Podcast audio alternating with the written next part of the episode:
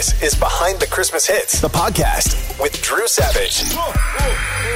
The network thought it was trash. The creators worried that they had ruined one of the most popular comic strips in the world. But instead, a legendary special was born, and with it came one of the most iconic jazz albums ever recorded. This is the story behind A Charlie Brown Christmas. Peanuts by Charles Schulz debuted in newspapers in October 1950. By the mid 60s, it was already firmly established as a piece of Americana. Enter Lee Mendelson, a documentary filmmaker who had just done a film on baseball legend Willie Mays titled A Man Named Mays. Shortly after the film was released, Mendelson read a Peanuts comic strip about Charlie Brown's baseball team and he got an idea. Since he had just done a film about the world's best baseball player, why not do a film on the world's worst baseball player? So he approached Charles Schulz and they got to work on a documentary called A Boy Named Charlie Brown. Animator Bill Melendez was brought in to bring the characters to life on the screen. For the music, they thought a jazz score would work, so Mendelson started calling around. Dave Brubeck was first on his list, and he said he was too busy. Brubeck told him to call a Latin jazz artist Mendelson had gone to school with named Cal Tjader. Cal was also too busy. Then both guys put Mendelson on to Vince Guaraldi. Guaraldi was born in San Francisco in 1928 and credited his two uncles for his love of jazz. He took his first piano lessons when he was seven and eventually attended San Francisco State University to study music. While his first album was released in 1956, Guaraldi's first hits came in 1962 with Cast Your Fate to the Wind. Mendelson was a fan, so he called and offered him the gig of scoring the documentary. Guaraldi agreed, and a few weeks later he called Mendelson back and said, I have to play you what I just wrote. Mendelson said he'd rather hear it in person, but Guaraldi, who hadn't written down all of the notes yet, said, I have to play it for you now before I forget it.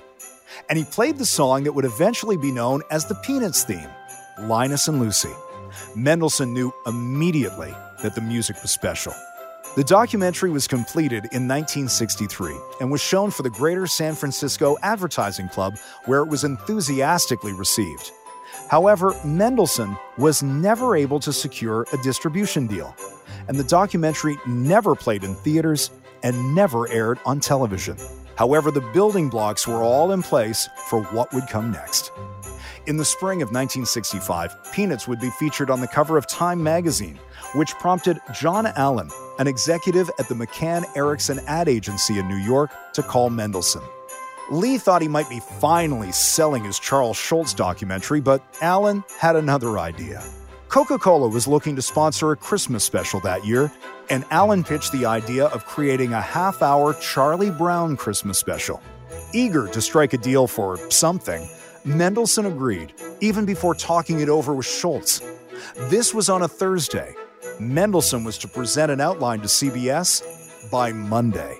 Mendelson once again gathered animator Bill Melendez and Charles Schulz, who had no idea what the story would be. But Schulz quickly decided that he wanted to talk about the original Christmas story, a story he felt was being forgotten. So he knew what his ending would be and then worked back from there. Over the course of the weekend, he drew some scenes on a board and the story came together. Monday morning, they went to CBS to present the idea, and on Tuesday, it was approved. The air date was just six months away. Six months to produce an animated special was, and still is, unheard of, especially for a group of artists who had never made an animated special. But they were about to figure it out.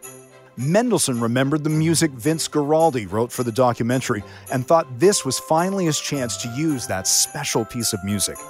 Guaraldi agreed to come back and write more music for the show. Guaraldi recorded four Christmas standards for the soundtrack O Tannenbaum, What Child Is This, The Christmas Song, and Hark the Herald Angels Sing. In addition to Linus and Lucy, he'd write four more original songs. Since so much of jazz relies on improvisation, Guaraldi would call animator Bill Melendez and ask how long each scene was and would improvise to time. It was all instrumental, but Mendelson felt the special needed a new song with lyrics. So, in about 15 minutes, he managed to scribble a few lines on an envelope because he couldn't find anybody else to do it. Those lyrics, plus the melody written by Guaraldi, became Christmas Time is Here. Time was tight, so the whole soundtrack was recorded in two days. There was so much about the show that was different. Child actors were hired to be the voices of the characters, something that had never been done before. It was the first cartoon to ever use adult music or jazz for its soundtrack. The whole show had a very melancholy feel to it. They even talked about religion. Mendelson and Melendez were nervous, but they finished the special and delivered it just two weeks before it was to air. When they showed it to the executives at CBS, the executives hated it. Thought it moved too slow, wasn't all that funny. What's with the jazz? Why are the kids talking about Jesus? Lee Mendelson had said he sat there in that meeting and thought they had ruined Peanuts. Charles Schulz even got up and walked out when one of the executives suggested adding a laugh track. It did not go well. But Coca Cola was sponsoring, and the listings for TV Guide, that used to be a thing, had already been sent out. It was too late to do anything about it. So it aired as is, and then something magical happened. When the special aired on December 9th, 1965, 45% of the TVs in use in America tuned in to watch A Charlie Brown Christmas. The reviews were glowing. The following Monday, the same executives who lambasted the show two weeks earlier called Lee Mendelson and ordered five more Charlie Brown specials. Vince Guaraldi would return and do music for a total of 17 animated Peanut specials. It can be argued that one of the reasons why the special endures is because of the Vince Guaraldi soundtrack. It's been certified platinum four times in the US. The only other jazz recording to have that distinction is the landmark Miles Davis album, Kind of Blue. Even Charles Schulz himself would remark to his wife Jean and others that Guaraldi's music perfectly captured the spirit of the characters, right down to how they walked and kind of bounced along. A Charlie Brown Christmas was voted into the Grammy Hall of Fame in 2007 and added to the Library of Congress's National Recording Registry in 2012. And it might just be some of the most familiar jazz music ever recorded.